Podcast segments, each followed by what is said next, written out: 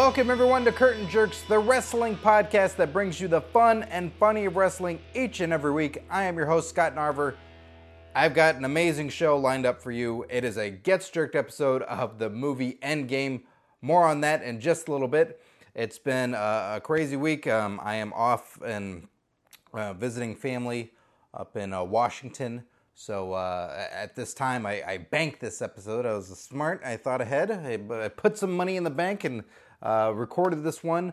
And I hope you're enjoying it. So nothing, nothing too topical for the week. Maybe I'll do that on Twitter or something like that. But of course, doing many other projects. You can check those out. Um, on Your Mark Show, youtube.com slash On Your Mark Show. The funniest shoot interviews in all of wrestling on the web for you, free and available there. Check out all of season one. Matt Hardy, Brian Kendrick, uh, Adam Pearce, so many more. That is available there. Uh, of course, um, Fox Sports presents Wrestling Compadre Slamcast.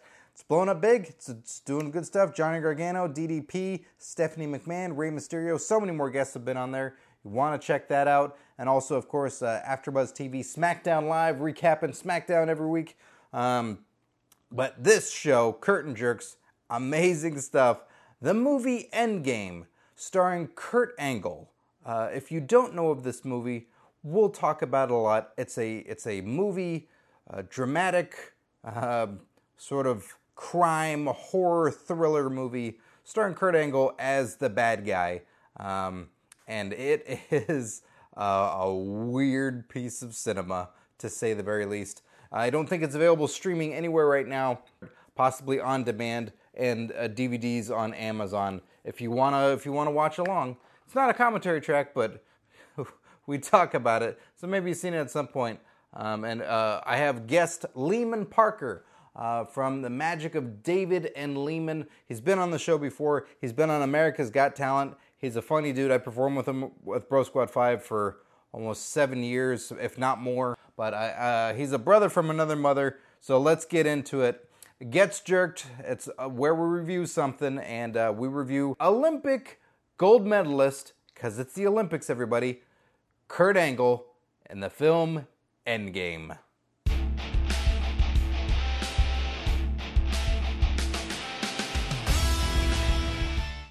Oh, Endgame.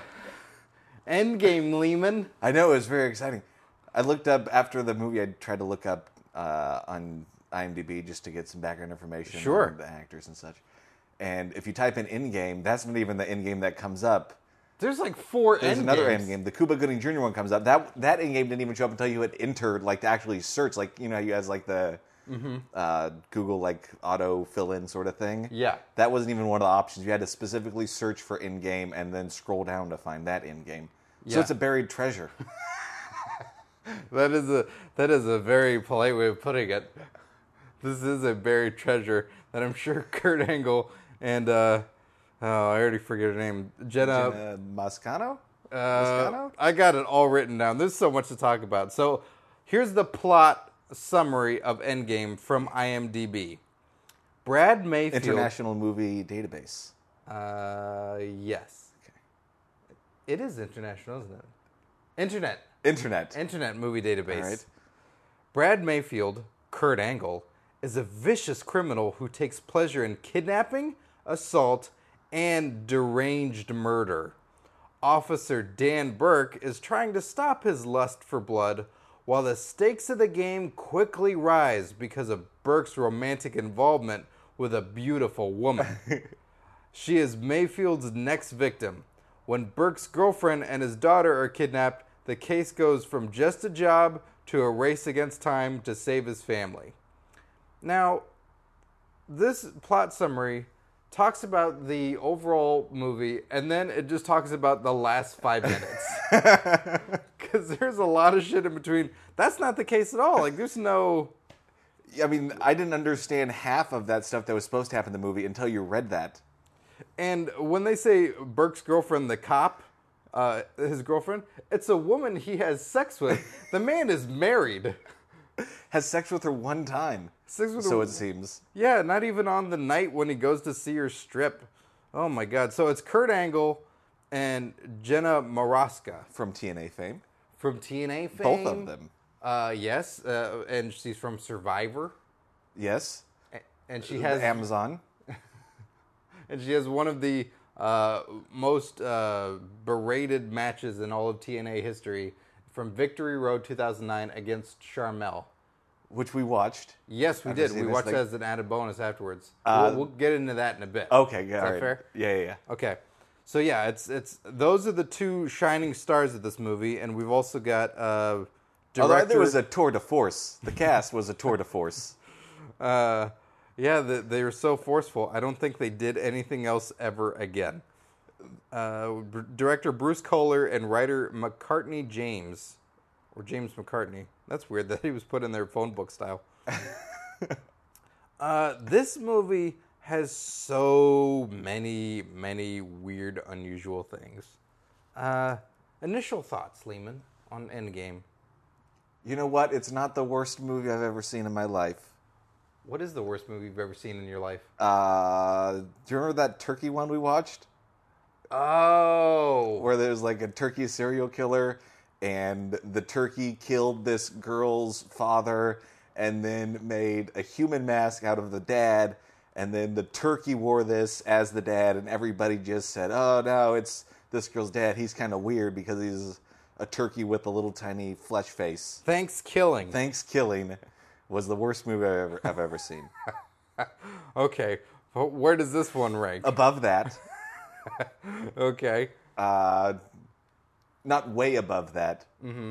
Uh, the problem is, you watch wrestling movies with wrestlers in it, and you want to see some sweet wrestling moves.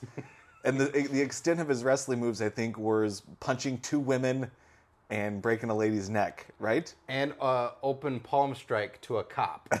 That's right. Oh, and shimming up back to him really fast too to make him super uncomfortable. As the cop has a gun to his back when he's caught him, finally caught Mayfield, and all this time of he's a criminal, and then uh, he Kurt Angle's like, "Go ahead, shoot me, shoot me." He's like, "I'll shoot you. I'll shoot you." Yeah, and then Kurt Angle shimmies back up to him real fast, like a dolphin out of water. And then uh, the guy's like, "Back up, back up, back up!" But Kurt Angle's got his back to him, and that's exactly what he did. Is he backed up to him? He should say, "Walk forward" or something else. That's probably why that uh, the SWAT guy was so distraught. He's like, "I'm telling, oh, he's backing up. That's throwing me for a loop here. I don't know what to say." Open palm strike to the face. And these SWAT guys that came uh, were just wearing T-shirts and baseball hats. Was the extent of their SWAT tops. gear? Tank tops, and one was really really fat. He looked like a young big boss man. And one looked kind of like me, because that was what you joked to, like, "Oh yeah, that's a SWAT guy." They didn't look like your stereotypical SWAT guys. Yeah, equipped, trained, um, uh, you know, any of that stuff. They were lacking all of those things. Yeah, so I mean, it made sense that Kurt Angle's character got away from Yeah. that situation. from that situation. And then the, the cat and mouse game continued. Do you think in this movie, Kurt Angle as a serial killer, as a as a crazed person, did he pull it off? Uh, it was very Jiminy Glicky, that last little I've been watching a lot of Jimmy Glick. I'm not gonna lie. Well, that explains why you're jumping all over this couch. I am leading like him. I am like I can just put my feet on here. But Do you? Do you? Do you? do you know, boy? What do you think of that boy, Kurt Angle? uh, we, we should talk about the fact that he got to wear different prosthetics and in the end played like six different characters. I guess you're right. This this was a, a complete character reel for Kurt yeah. Angle. The breadth of his work in this particular movie, I think, probably surpasses all other wrestling. Maybe The And- Rock has played more characters, possibly. Sure. And even if you look at serial killers in other movies, like you go Kevin Spacey in Seven, and you go, yeah, I guess if you just want to play the same character the whole time. Yeah, but Kurt Angle got to play that character when they did the thing where he was dressed in a hat and a jacket and ran by the two detectives, a white one and a black one, as they were going up the building, exactly like in Seven. This is true. this is true. Uh, so, I mean, he got to play that sort of character. Mm-hmm. Uh, he got to play. Did you see him at the funeral? You were kind of dozing in and out. I had no idea I was dozing in and out. I really didn't. I, at one point, I, I woke up, but I didn't know I woke up. I just kind of went, this movie doesn't make sense. And I thought, well, of course this movie doesn't make sense. I didn't fall asleep. It just doesn't make sense. Well, it didn't make it didn't make much more sense. what did I miss? Did you see him at the funeral? No. okay. All right. Shit. So, uh, uh, so he kills this girl, Yeah. and then the next day, the next morning, goes to the roommate's house dressed up in like a fat suit and Yes. some And weird The squeaky floor. the squeaky floor. He he looks very similar to um, the original Batman 1989 movie. Um, the uh, the cop, the dirty cop in that movie. It's um, uh, what's his name? Oh, I got computers in front of me galore. Um, Look, I don't know what you're Eckhardt, because he goes, the Joker shoots him. He's like, Eckhardt, think about the future. And it's the guy, who, "Uh, uh, Jo- the Joker, go get the Joker. He's very, he's very Jiminy Glick. I'll take your word What for do you thinking about that boy, Batman? Why so dour? that was my Jiminy Glick. This is good. Thanks. He's, he's so he's just a he's a he's a fat cop who's, who's wearing a trench coat and a, a cap. Yeah, but you don't. Uh, well, first the opening scene, you do you see you don't you hardly see Kurt Angle's face. The, Yes. he's in shadows, f- fucking this chick while he strangles her, basically. Kurt Angle's a brilliant criminal. He is not worried about fingerprints or semen because he leaves them everywhere. Everywhere. In his victims, on his victims. Just fucking uh, just plants that seed no matter what. You watch Law and Order SVU and you go, that that all must be bullshit because I saw Endgame and you can just you can just touch and come everywhere and it's fine. No big deal. It's yeah, that was the first thing that took me out of it. And then there's a funeral that you're talking about. All that right, I so yeah, so he already dressed up as the fat guy, went and saw this thing. Yeah, And then he have the funeral for this girl, and the roommate's there, and the detective walks in. He walks to the back and stands next to this guy, and like looks over, and it's Kurt Angle wearing like a stringy sort of bald guy hair, like like Alex Backus hair. So very thinning hair, Very just kind of drooped over. More And- Russ Bird than Alex. More Beck. Russ Bird, We're yeah. gonna bury uh, people we know. is wearing glasses and he's like acting like nerdy and like not super nerdy and weird, but Fuck, like I missed this. he was acting like a giant buff athlete can act sort of like a nervous weird person. Okay. And the detective comes up to him and goes, uh, I don't even think he says anything. The detective just walks up to him, like looks over and says, "Let me see your ID" or something like He's that. big on identification in this movie. This movie's all about uh, carding people all the time. That is that is the moral of this movie. Yeah, that's. I think that's what uh, reading up on this uh, Koehler guy that wrote this thing. Mm-hmm. That's his hidden message in a lot of films. he believes in proper identification. If you see something weird, ask someone for their identification, and then promptly get murdered. But that was just, then he played that character, Okay, and then Kurt Angle narrowly escaped that also sure. because I don't want to spoil what happened in the movie. You go watch it again because you missed that. Part. I get to I get to watch that part again and fall asleep again. Uh, but then he played like the whatever the character was in the because there was another whatever character he was in the IMDb thing is not his actual character's name. Right, it's a reveal of like, oh, that's an alias. Right. So he played that guy, and then he played a different guy, Mm-hmm. and then he played, uh, I guess, crazy guy the end. Right. So you got to play six different characters, three of them in costumes. Which was your favorite of the Kurt Angle characters? I wanted to see the nerdy guy more. I wanted to see, ooh, what's this guy like on a day to day basis? I want to see him for the first time. or uh, the prosthetic. I mean, it's nice to see him in prosthetics. Yeah, he's like the nutty professor. Yeah, he was probably trying to remake this. Like, I could redo this as a super athletic. Like, uh, that might not be a bad movie where it's like Kurt Angle and Mrs. Kurt Angle have like little Kurt Angle kids. Yeah. And it's like, oh, all the Olympic athletes are dead now. It's like Kurt Angle's like, don't worry, my family's on it. And it's like the Angles go to the Olympics and they got to compete in everything for the like U.S. Olympic team. Yeah. Right. And you get Kurt Angle playing like Kurt Angle baby and old lady Kurt Angle and grandma Kurt Angle. This is good because that also involves him just putting semen everywhere so that way he has more children, which I think is what he's high on. That and also in this movie, as Kurt shows his uh, lover romantic side, uh, Kurt is big on just making out with some lady's neck. He's a big neck kisser. He's a big neck kisser. Jenna Morasca uh, and a couple other ladies. He just goes for the neck. Doesn't kiss their face. I don't think ever. No, maybe he's like, uh, I think face kisses for my wife. For the mother of my children. That's, who I'd kiss on the mouth. But what did you? I like what you said when we were watching the movie of why he kisses the neck. Well, I assume it's because he's broken his neck, so he knows how precious they are. So he loves on them. yeah. He's like, I love your unbroken whole neck. You have no uh, plates in there. There's no screws. It's just pure. yeah. Smooth cartilage and nerve endings. Oh, how I envy you.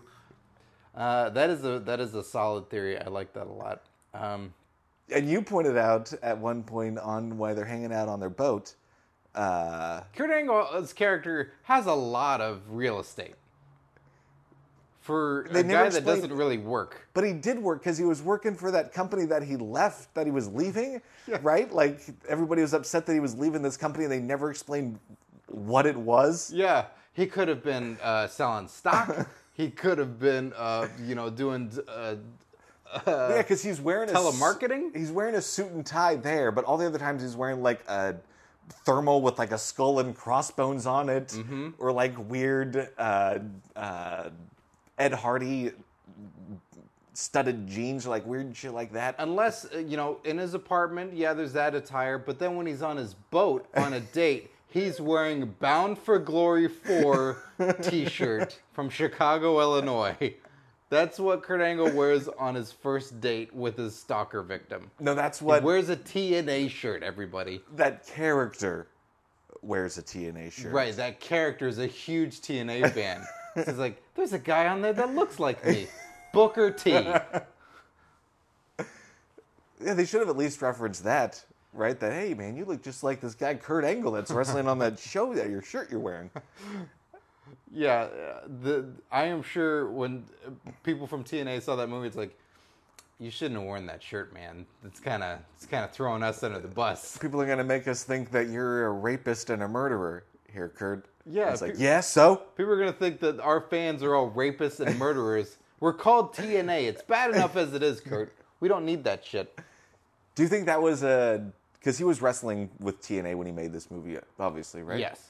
Was that like a deal? Like, all right, Kurt Angle can be in this movie, but he's got to wear this one innocuous shirt that nobody's gonna recognize. Except for uber nerds like me. Right. Uh, I think so. I think that was clearly a play of like, hey, see if you can work in some of the gear. Nothing with your face on it. That'll be a dead giveaway. Wear a, t- wear a Bound for Glory shirt. Did you do you have that Bound for Glory shirt? No, How did you spot that? because I look for stupid shit like that. I, I he was when he was laying in the bed. So they have a date. Him and Jenna Morasca is the is the victim that he's stalking. So wh- he asked her out for Chinese food in different characters. that is true. And uh, every time Jenna Morasca is appalled by the idea of Chinese food because she reacts with a no when he's the cop, and then when he's in the bar, she goes, "What?" Um, To the question of do you want Chinese food, not do you want to go out? yeah. Do you Yeah. want Chinese food? And it's like, oh my god, from them, the railroad builders, disgusting. They don't wash their hands. It's like, no, no, no. You How- might be reading racism into it. I often do. Uh, it's it's it's one of the things that keeps me going. Um, so she, yeah, she re- she's appalled by Chinese food, and then he she says like you can look me up in the phone book. So which he does, and then yeah, I guess. on their 1st You're date, right. she goes to his boat. I didn't, I forgot about the fact that that was their last interaction was you can find me in the phone book. Yeah, you And can look me up. a- I'm in the book. Hey, come to my boat. All right. And then yeah, he's there. He's wearing another shirt, but then they're just. It's always daytime on his boat. He calls people at night. Yeah, he called the cop, and the cop wakes up in the middle, like wakes up from a bad dream in the middle of the night, and he's like, "Who is this?" And he's like, "Oh, this is Kurt Angle. I'm sitting on my boat in the middle of the day."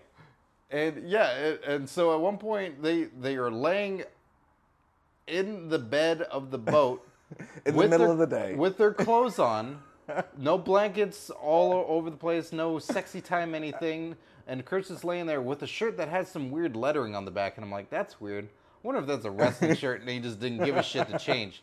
And then she goes and finds out a secret of him that he's the murderer and all that.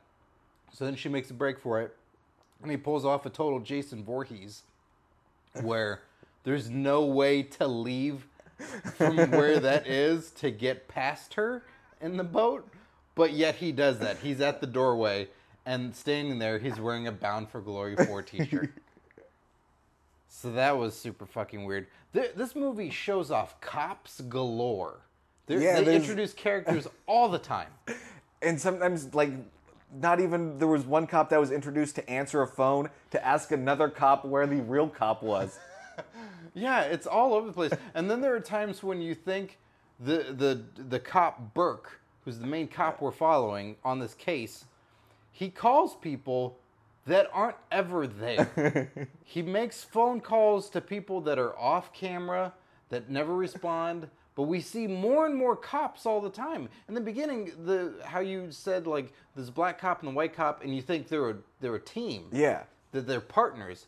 Got that lethal weapon feel. It's like, oh, they're playing by their own set of rules. Yeah, and that guy's too old for this shit. Yeah, he's two days away from retirement because that guy looks older. And then he's gone for the rest of the movie. You go, I guess he retired. Yeah. But It's then nice he's to his see boss. that Yeah, it's somewhere it's for some reason he's his boss. But then at the end they're back As equals. yeah. It's crazy. It Doesn't make any sense. And then, yeah, there's other cops doing interrogation. Burke is sometimes on the case and sometimes not. Uh, it's all over the place. But yeah, there's phone calls to people that just aren't even there or shown. Because who has time for that at that point? Who, who can hire those people? Yeah, and it's not like uh, in most movies where it's, hey, blah blah blah, perfect, blah blah blah, perfect, and then it cuts. Yeah. Right now it's like, oh, great, thank you. Okay, yeah, goodbye. You too. All right, see you later. Okay, bye. By the way, uh, I, do, I do this for a living, and if you have any follow up things you'd like to tell me, please call me back at the precinct. I do this as a job. You know what? I bet he- somebody like went like the writer spent a day on location at a police station, and he always heard the cops say, "And then if you need, if you think of anything else, give me a call." He's like, oh, "I'm gonna put that in there and make this sound real legit." Yeah, this will be this will be accurate. No one can bust me on accuracy. Bad acting, yes, but accuracy, nay. Uh, but well, I heard a rumor about this movie though, Lehman. uh, When I was I was looking up all this stuff, that those phone calls he was trying to make, those were reserved for wrestler cameos. Oh, and they just didn't get any wrestlers to fill the spots. Yeah, just didn't like no one signed. I mean, and- that's probably true. It's hard to find wrestlers that have acting chops and can really handle themselves on screen like that. That would, you know, be interested in a movie like this. Sure. I mean, uh, later on, as you pointed out when we were researching about the movie, the guy gets more wrestlers in his movies later. Yeah, he did movies with Sid Vicious and Kevin Nash and somebody else. ODB. ODB.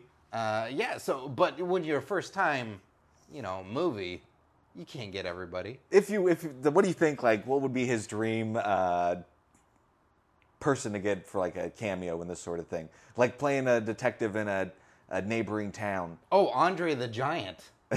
right? Yeah, obviously. It's he's the seventh wonder of the world, demon. Eighth wonder of the world. There's already seven. He's the eighth. He, but he, did he move up? Maybe moved up. No, that's China. She's ninth. Okay.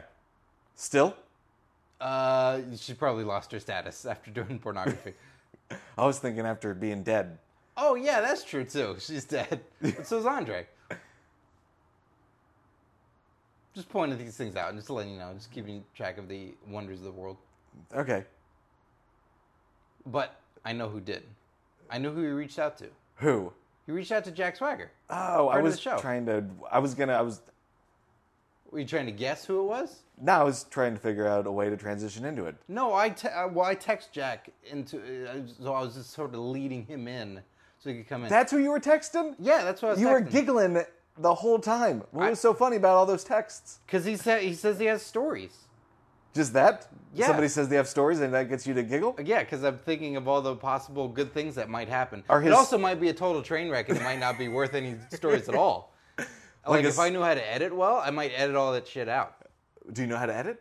Mm, not so good. Okay, so it'll be in regardless. Probably yes. Oh man, I'm It's time to tell my sweet stories. I got Hol- Hollywood Insiders. Jack Swagger. What's up, guys? Hey, how's it going? I'm. s- What's up, Lehman Labias? This is, uh, Scott Nutsacks? this is my first time getting a nickname from you. I just thought, you know, I was just working on it. You know that is pretty good. If I if I would have got a text from you saying that, it would have caused me to giggle. I bet you would have giggled if Oh. I texted Lehman Labias.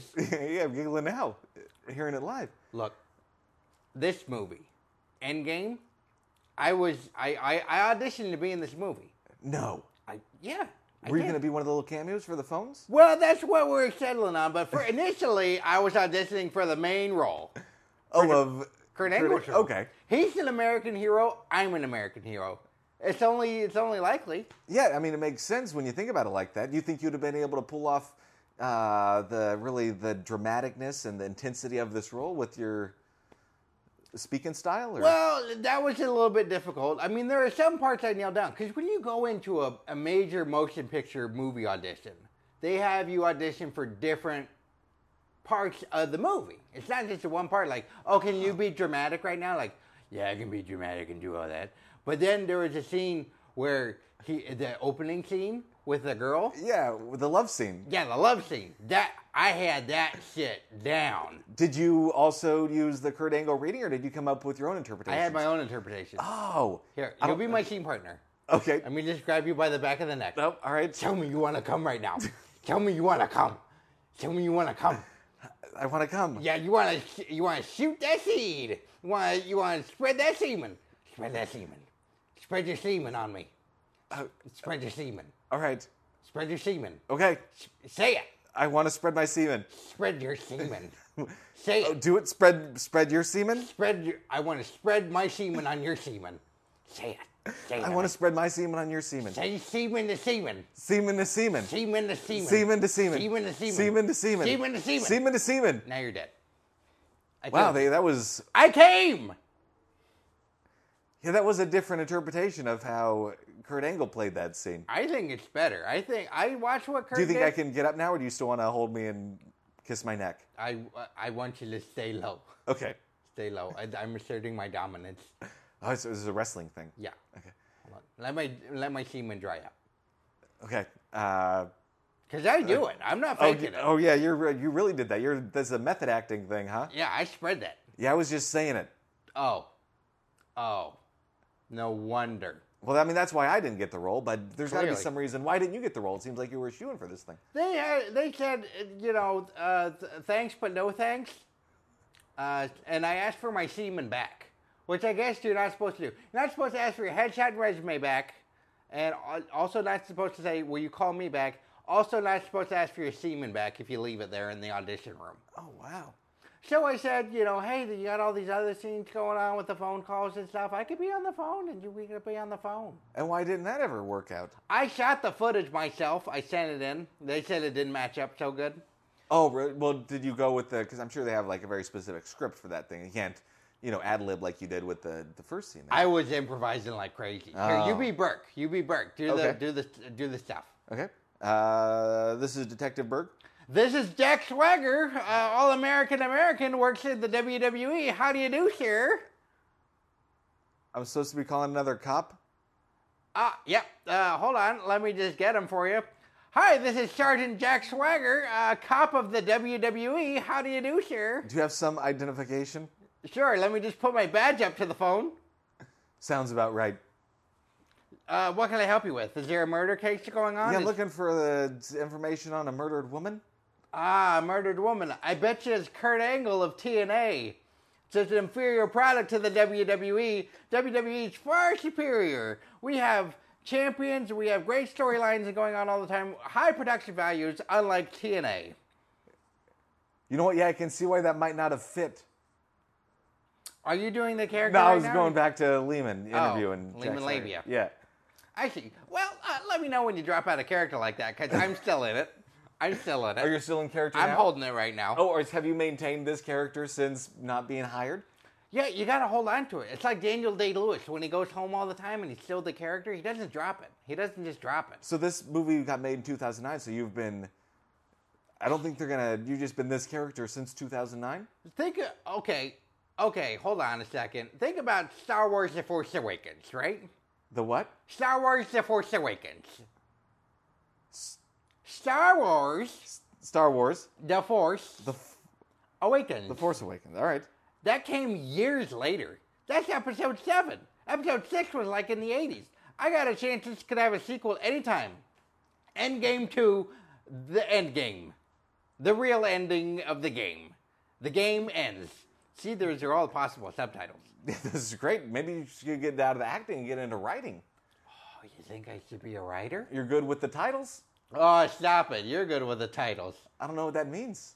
I, I, I was just being. you- When someone gives you a compliment, you want to give a compliment back, but if you don't mean it at all, you just say the same thing. Oh man, you're really good at knowing how to. It's like saying I love you. When someone says I love you and you don't Is really it- love them back, you just say I love you. Yeah, dude, I don't, you should stop doing that. I love you. Are you? Is this Jack Swagger? Are you in character? I'm in character right now. I love you. Uh, that's very nice. See, clearly you don't love me. And I know this because you didn't say it back. But I, but I don't love the Jack Swagger that was going to be a serial killer in Endgame. Look, it's just a role. It's just a role we play. It is a tangled web we weave. But don't you think there's something deeper, Jack? Maybe I think the fact that you got turned down from this role is the fact that you were trying to play a character instead of embracing who you really are. Who is the real Jack Swagger? You need to get down to the root of what makes you you, where you find the truth. Look, I like to play with dolls. I like to take play with dolls and take pictures of ladies when they're sleeping. That's the real me. Oh, and sometimes when they're dead too. I take photos of them too.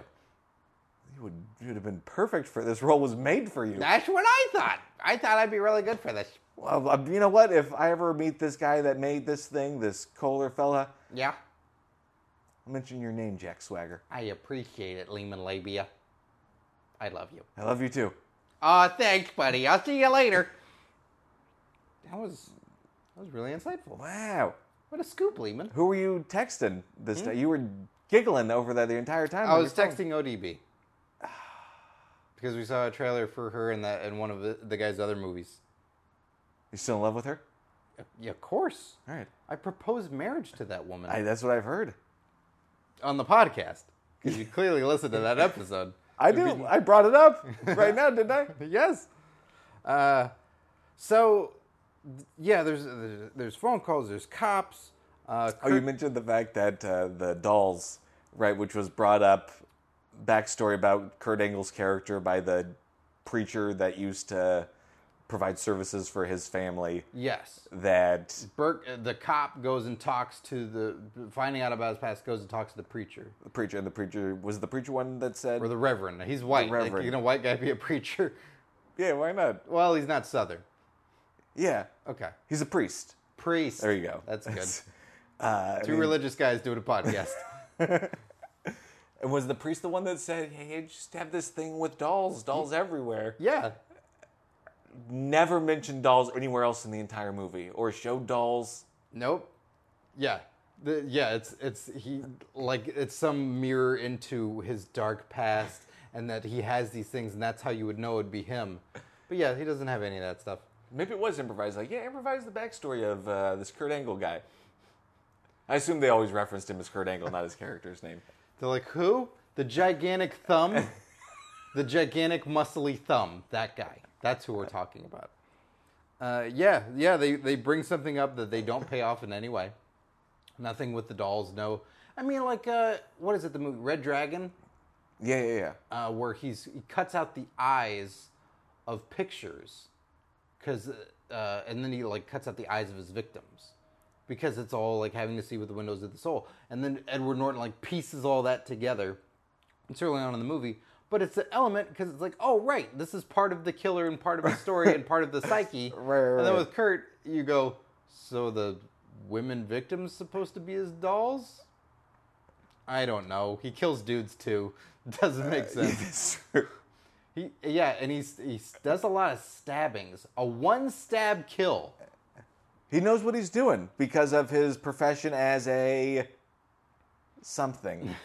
as a as a he could be doing the um oh god, what's that stuff called when you call up the the to go food stuff, but it's like the middle person. You're not calling the restaurant, but you're calling like like a, a Grubhub. He's just like in uh, app delivery middle management. Yeah. Could be that. He could be, but and it's never addressed why he's, you know, looks like a fucking Olympic athlete, and everybody else, like the cops, everybody else is like fat, pudgy, like white, middle-aged white dudes. Right. Everyone else looks like a normal human being. Right. Oh my god. Yeah, and it's good we do this we do this movie in time of the Olympics because Kurt Angle is an Olympic champion. That's true. He's not an Olympic acting champion. I'll say it right now. Kurt was bad. Yeah, there wasn't much redeeming about the Kurt Angle in this movie in particular. Yeah. I don't understand how they could wrestlers can be so bad at acting though. I don't think many of them are. Okay, so it's sometimes it's stuff not in their wheelhouse. Like this, hopefully, wasn't in Kurt Angle's wheelhouse. But it's like, hey, do you want to be a murderer? sure, I can do that. I hope you can't. But I think if you look back at like Kurt Angle when he's like the "It's true, it's true" heel Kurt Angle, where he's like the overly pompous sort of guy. Yeah, and dopey and Yeah, like I think those character traits could be brought into like a movie like this, Mm-hmm. where it's like he's the in the business who like he's the overly confident, like blah blah blah, like I'm super cool guy. Where it wasn't. or he's like, tell me, you want to come, right? That's okay. it's true. It's true. It's true. You want to come? Uh, but like I think there's he's done different things that he could have brought into this to make it better that he didn't, Right. and that's more what I think. layers. Yeah, Because The Rock is fine. He's a decent actor. yeah. Stone Cold is is good enough as the badass, and some, he's funny at times. I haven't seen a lot of Stone Cold stuff. I've seen him in the Expendables. I've seen him do some stuff. He doesn't show a lot of range. Right, but he knows what he's doing. Right. I think there are a lot of guys that seemingly know what they're doing, but this was way out of bounds for Kurt. It might also be like you get a big buff guy playing anything other than like a badass big buff guy. It's gonna look weird. It does look weird. Cause this felt like a movie that was trying to be American Psycho Yeah, and was not at all. right, Christian right. Bale is ripped and buff and eccentric and bizarre, but th- this felt like just the the cheap uh, President's Choice version of it, and it was he was so so off the mark. Yeah, yeah, yeah. Couldn't tap into any of that. I don't know who would who would be the wrestler that you would put in this role instead if you could gamble on anybody. You're the executive producer of Endgame, and they're like, Oh, we man. have Kurt Angle, or who do you push for? And your wrestler's knowledge of of guys, so you're like, I think that guy could do it. Uh, it wouldn't work with the character thing, uh, but I be, bet CM Punk could play a good like serial killer type person. yeah, But it wouldn't fit with this character because he had to be more of a straight laced sort of guy. sure. Uh, But I think yeah, I, I agree that Punk could pull that off. maybe someone like a, uh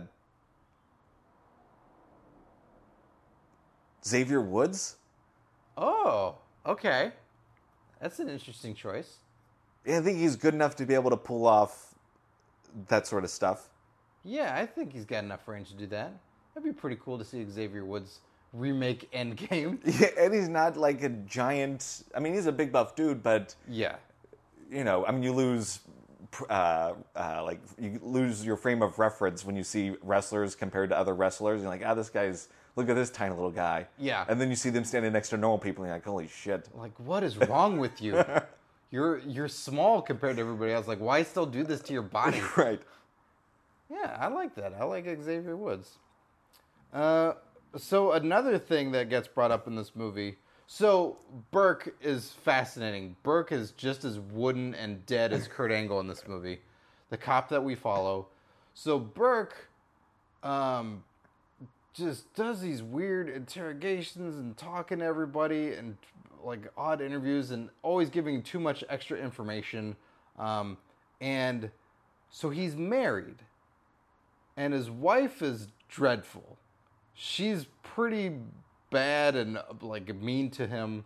Well, the only th- the only interaction he had with her before the he cheats on her is like when he comes home late or something, and she like won't even turn around to like look at him.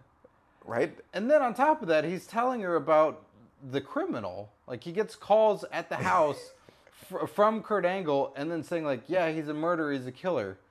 Oh, okay, whatever. she like blows it off, and then like one time later, that when he wakes up from the dream, calls up again and he says stuff, and she goes, "He's nice. Yeah. We've talked, and he's nice." And he's like, "What? Don't do that. I'm gonna." Okay, like it's, it's no big deal. He's calling the house, and a murderer is is just warming up to his wife. But yes, then he he fucking he has an affair when protecting the next victim that he doesn't really warn her you're the next victim. Right. It's just sort of implied like, hey, uh, you know that fake cop that you talked to moments ago? He's probably the murderer. oh, okay, I don't really give a shit. Like, oh, okay, well, I'm still gonna go and watch you because you're a stripper that doesn't strip on camera, and I'm gonna go watch your show. And then the next night, I'll show up to your place and fuck you. And then his wife smells the shirt and goes like, "What is this? Like, you've been fucking around on me?" And he's like, "No, there was a junkie." She's like, "Oh yeah, junkie that smelled like this." He's like, mm. he sort of shrugs his shoulders, and she's like, "You wash your own shirt." Like this is their fucked up life, and they have a child. So we'll get to the kidnapping situation in a moment here, but so the child, their daughter gets kidnapped, and we notice throughout the kidnapping, the daughter really doesn't react to anything. Yeah, she seems to be either okay with it or not upset that it's happening at the very least. It's weird because mom gets punched in the face in front of her. So th- all this happens. Uh, Burke shows up to the scene of the crime at his home, wh- where his wife is being stretchered into an ambulance. No one's informed Burke really what's going on because his wife says they took our daughter, get her back, and he goes, "What? They took her?" But sort of like, do you want Chinese food? Like a what? yeah. And then uh, the photographer of crime scenes, who has been there all throughout the movie, being weird and creepy, who should have been played by Eddie Pepitone, uh, for all you comedy nerds out there, uh, he says, "Oh no," and he says it to Burke. He says it to the father. He says like, "Oh no, she's a special needs child." It's revealed at this point his daughter's retarded, and it's as though he didn't know himself. So you can imagine the shock that this detective had. His wife got punched, his daughter got kidnapped, and he just found out she's special needs. Yeah. Well, because the only interaction he ever had with her was when he would come home late, she was already asleep, he would pat her on the head, Right. right? So maybe. Which now seems demeaning. Look at you, sleeping. Good. He should kiss her on the neck. she has such a wonderful, strong neck. Well, he does. She doesn't. Maybe. Maybe that's one of the problems. No. Yeah. That could be the special need. Yeah, she's got weak neck. Ugh. So That's why she was so calm during the kidnapping. I can't move around a lot. I got a very weak neck. yeah, like the, it's my needs. Like if you could just sort of carry me everywhere, I'll gladly jump into boats. but if you could just, you know, sort of carry me to wherever it needs to be. So uh, that leads to this very, very unique scene. Probably the greatest scene of the entire movie. I could have watched a whole movie based solely on this character. Okay, so one of the characters that Kurt Angle plays, we see a scene where a truck pulls into the driveway of Burke's home, and it's the truck of Buffo the clown.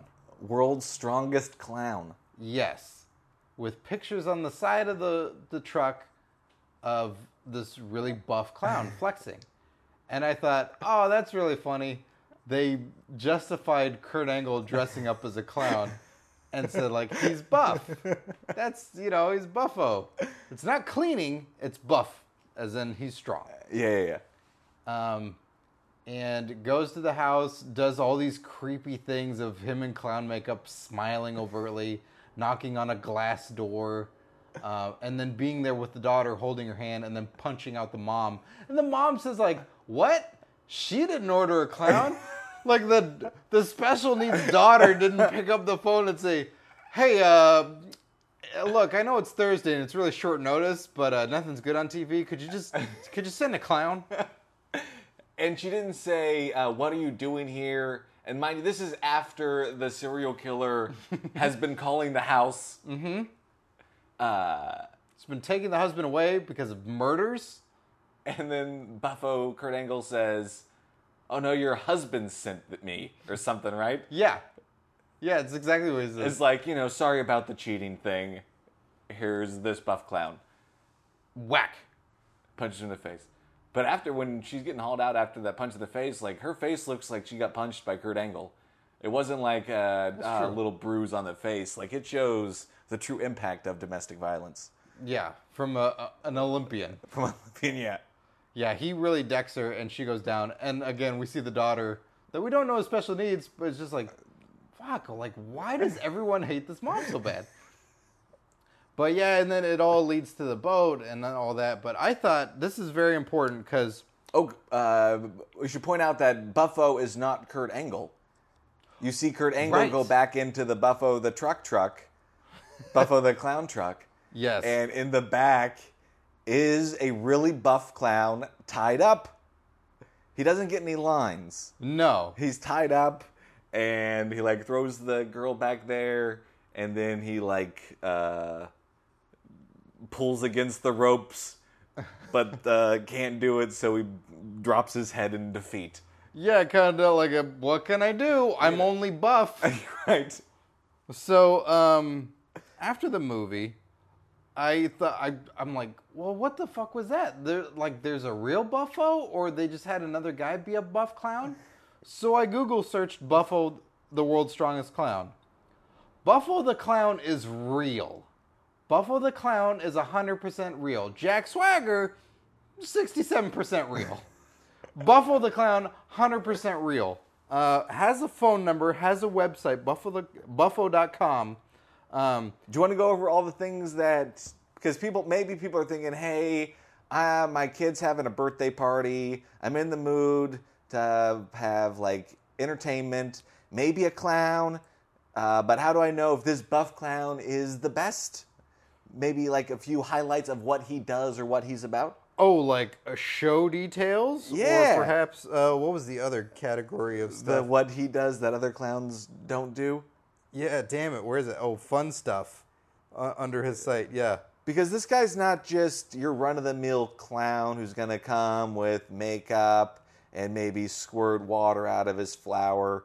Uh, this is Buffo, the world's strongest clown. And dare I say, the world's best clown. He he might very well be the world's best clown. Um, let's see. There's so much shit. Yeah, it says Buffo is not an ordinary clown. Seeing is believing. So, so there there are things. There's a gigantic list of stuff of categories.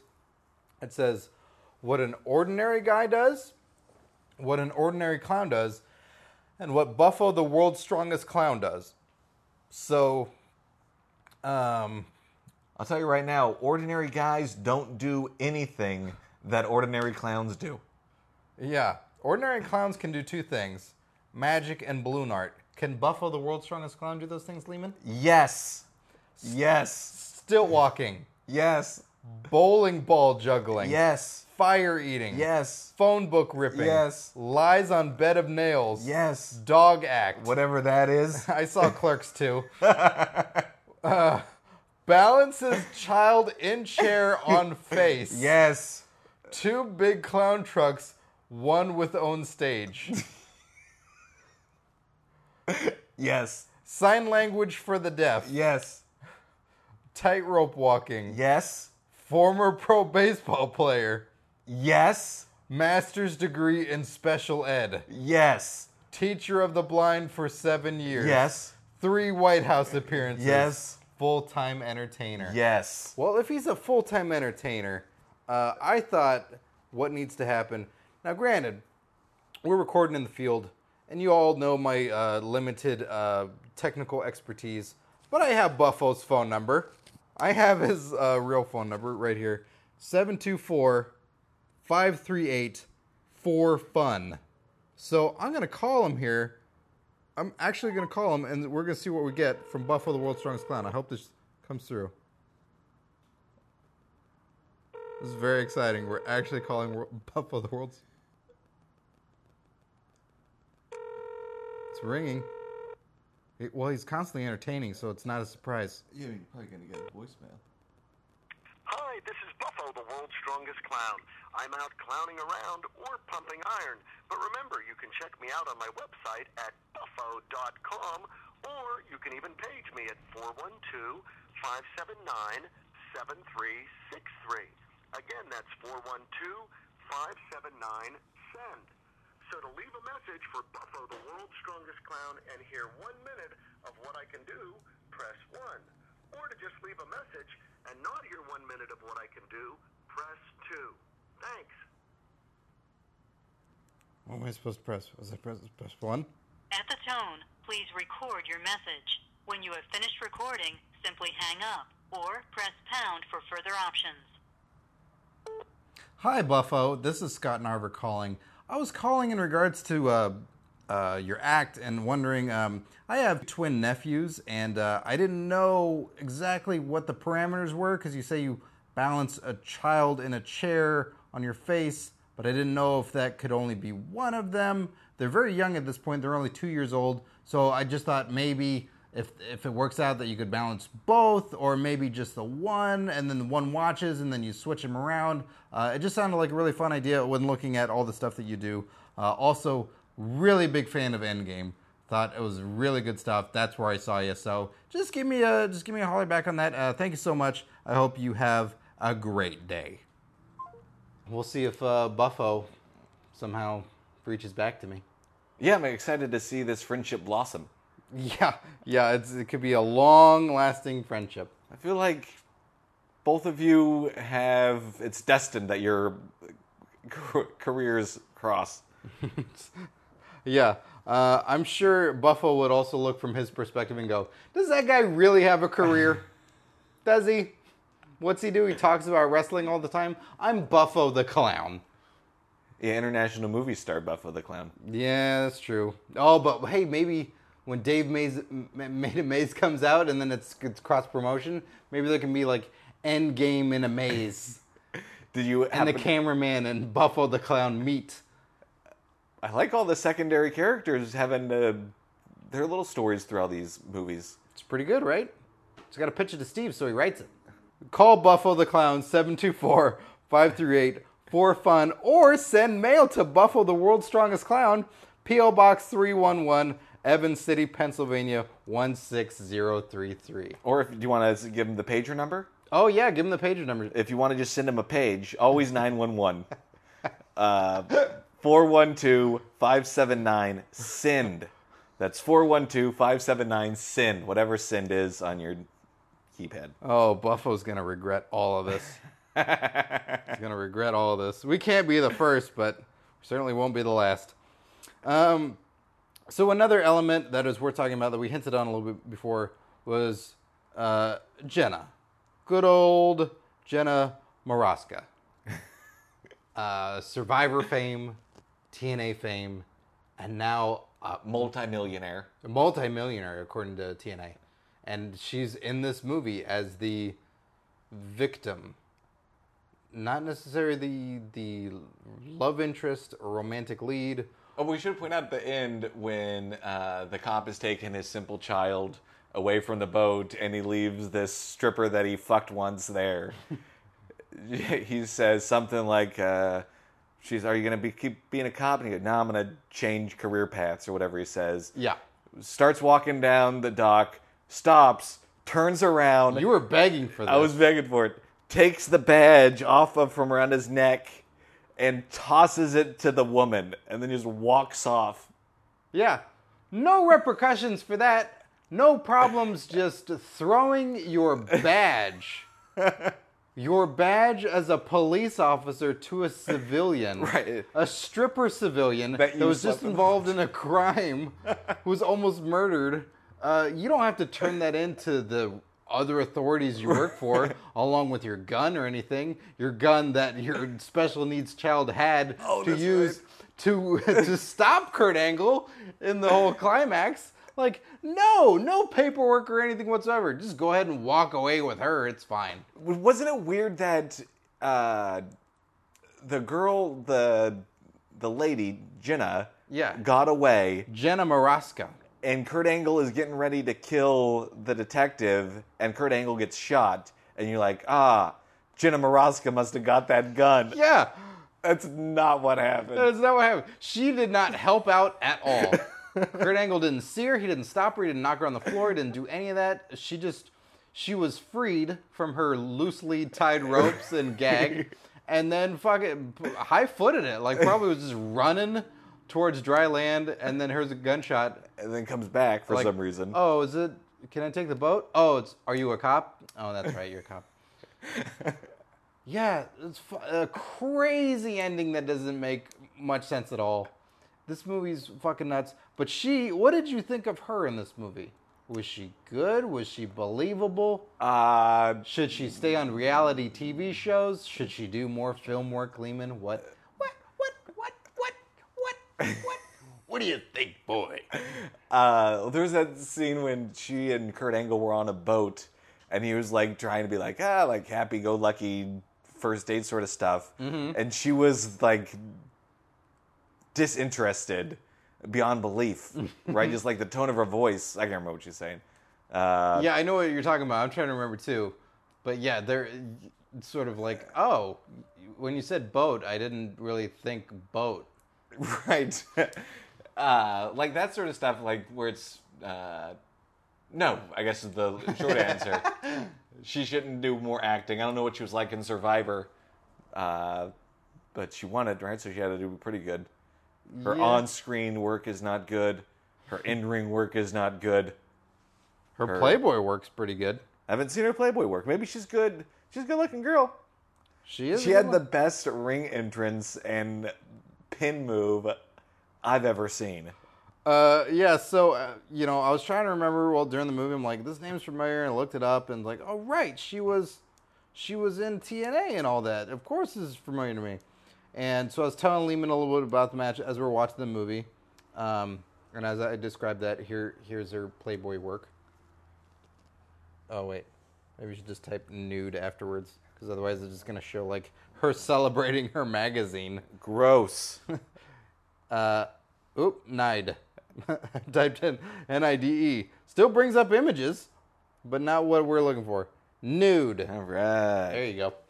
Um, so this match was, I remember seeing uh, this Victory Road and hearing all the stuff about it leading up to it. And it's Sharmell, which is Booker T's wife, uh, versus Jenna Morasca. Both who are not wrestlers. Sharmell danced and I'm sure learned some wrestling here and there, but clearly not a full time trained wrestler, but has Sojo Bolt in her corner, if any of you remember her at all. And then uh, Jenna Morasca has Awesome Kong in her corner. And describe her, describe Jenna's ring entrance, Lehman, if Uh, you can. she's wearing some sort of leopard print thing, and her song has the word "survivor" in it, which I don't think is a coincidence. uh, but she like, walks to the, she walks to the ring, and then like crawls up on the like with her. She's standing in front of the ring and puts her hands on the apron and is like crawling. So her belly Through- and face are going towards the, the mat of the ring, Going Towards the mat and of the her ring. backside is facing the crowd. Right. And she crawls, I think she crawls over the bottom rope Yes. and then sort of like drags the rest of her lower half of her body over it. Right, so her like butt sticks out, but it's not in like it's seductive, I guess. But it's like um, I'm gonna pretend I'm a paraplegic and have to drag myself into the ring by my hands. Is what it looked like. It'd be a bad stripper move because you're like, that was all butthole. Like that was not, that was not sexy. Like you just managed to do everything where you spread your butthole apart, and you just did that. Like, no, I don't have any dollar bills for you. I feel sick and I'm questioning everything I'm doing. I need to go home right now. You have a lot more experience in strip clubs than I do, I guess. Lehman, I'm using my imagination. Ah, you did say that she showed more in her like entrance to the TNA ring than she did in that scene where she was a stripper in the movie, That was bullshit. where she was wearing like a fucking nurse gown and never lost it. No. right? Like the strip act was that she's dressed as a nurse. and nor did the stripper before her. They just gladly just switch poles real quick, and they're like, "Oh, you go ahead. I'm not going to take my clothes off either." Uh, yeah, so th- she does that. The match happens. There's a lot of uh, like tackles and hair pulls, and Seal slapping. yeah, the slapping is when the crowd starts to boo and they turn on them. Um, a lot of outside interference. But then Awesome Kong punches Jenna Morasca in the face, laser out. No, no, Oh, not- sorry, punches Sharmell, Yeah. laser out. And that is Jenna's. That's her chance to pin. Yeah. Uh, I described the pin, Lehman. So she stands over the top of uh, Sharmell. So she's standing uh, like over her waist, and she starts like wiggling and like uh, uh, gyrating, like lowering herself down onto Sharmell, and then like puts her hands above her shoulders, so she's kind of like standing on her hands and legs, straddling her, and then. And then lowers and like slides her pussy across Sharmell's face, and then just like fucking sits on her face, basically. yes. The pin. And to which Lehman says, that's how I would pin people if I were a wrestler. Yeah. I feel that's the Scott Steiner thing where you would pin them and then you get up and do push ups. Right. Where just to show off like your domination, mm-hmm. you would pin them by just like resting your nutsack right on their face. Yeah, that's that was something that Goldust was missing from a long time ago. That was the final element that he really needed. I'm sure he did some stuff like that. Just right? doing a teabag pin. Just like rest him right in the mouth. There's got to be a submission where that's what would be the submission where you would force your like the submission would be uh, I'm tapping out because I don't want your nuts in my face anymore. Yeah, I think it's just that. It's like just putting your nuts near near a guy's chin and just But you got to find a way to hold the hands or something, unless it's sort of like a Oh, you do like the the test of strength, the mercy, you know, you interclasp the fingers. Yeah. and then you kick the guy's kneecap out so then he falls to the ground. And then you like just like just you just dunk. You just dunk him in. And they go like ah! And then they have to tap frantically with their feet. Because they can't yell i quit because their nuts are in their mouth. And you clasped his fingers. So it's just it's just panic. It's just panic quitting. I like that move. It's a good move and it's a good pin by jenna morasca so for her one win that'll guarantee her tna hall of fame victory someday she'll be in the hall of fame someday Of course, I'm surprised she's not in it already. She should be. It's because they only let in one person a year or something. Yeah. Yeah. Like fucking Sting and Kurt Angle. I don't know why Kurt Angle and Jenna Morasca didn't go in together. Did what, what she was probably the one that did the induction ceremony for him, right? Oh, Probably, yeah. I didn't see it, but yeah, probably. Yeah, yeah. It just makes sense. Final thoughts on the movie, Lehman? Overall, movie, performances, standouts, anything? If you're a big fan of Kurt Angle, Uh-huh. which I am, uh, don't see it. Uh huh. If you don't know who Kurt Angle is, you probably have no idea what this movie is anyway. So you're probably not going to see it regardless. I don't know how the fuck you found this podcast.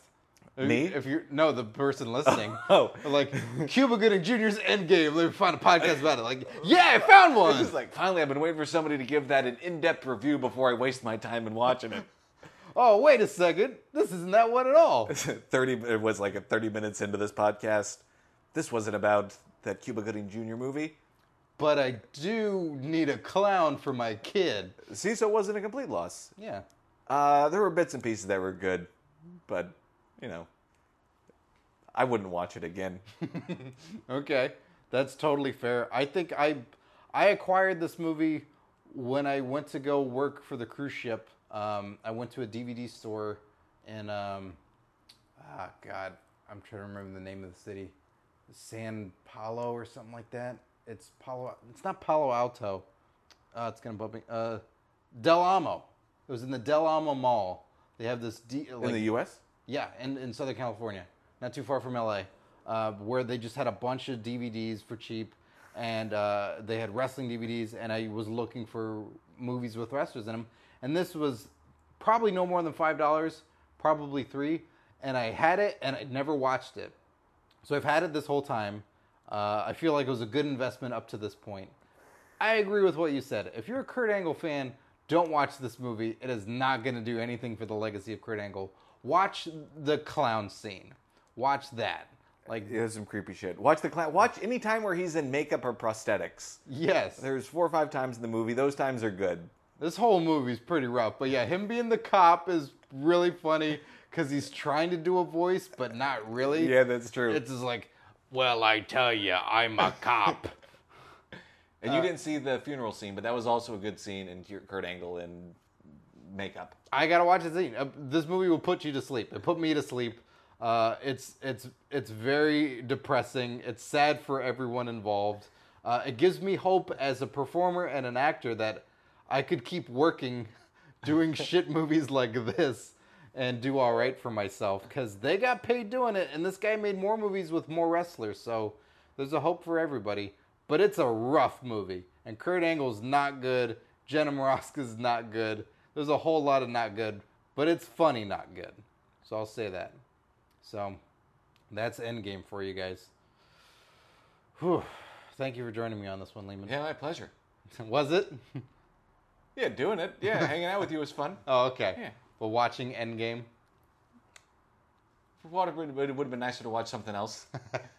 Uh, does this change your magic act for the future? Oh, well, now I know that I can't do Lehman, uh, world's strongest magician. He's not Yeah. to fight this Buffo guy. Yeah, that's out. Do you guys think you'll ever cross paths in the future? Uh, I hope so. I hope so. You don't know how much I hope so. You don't know how much I hope that he calls you back. I didn't leave him my phone number. I was uh, like, we just had this idea of like, I'm gonna call him, like, ah, cool. Uh, and then like as it was ringing, I'm like, oh god, I hope he doesn't answer, just because I don't want to. I didn't know how it was gonna be. Like my fear was it was gonna be really, really sad, where it's just this old guy that still does this, and he would have been excited because you were fucking with him about having a gig, and he'd have been like really excited. And as like a performer, it would have been like, oh man, this guy doesn't know what's going on here. But I'm glad that it was just. Uh, he sounded happy on his machine. This is gonna get real. He did, but here. that sounds like it was years ago. Yeah, that is true. Well, this was made in 2009, so it's only Seven years. Endgame, you guys. If you've seen it, please comment back. Right on Twitter, uh, you know, right on SoundCloud where it's interactive. You know, let me know if you saw it or your thoughts, or are you intrigued to watch it now? are you gonna give this away now to somebody? It's mine. All right. It's mine. I I would need to find the case for it first. Eh, would you? I wouldn't want to just send a loose DVD. I just put a stamp on it. uh, return address, uh, Kurt Angle's house. So thank you, Lehman Parker, for joining me. So for Lehman Parker, I'm Scott Narver. Enjoy your wrestling, kids.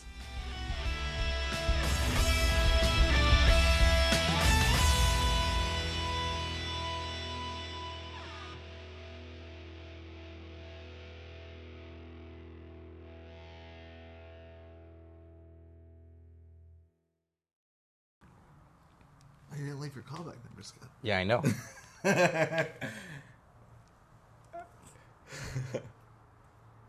I think you could have got him as a guest. you think so? You don't think so? I don't know, Lehman. He's just he's he's he's aloof.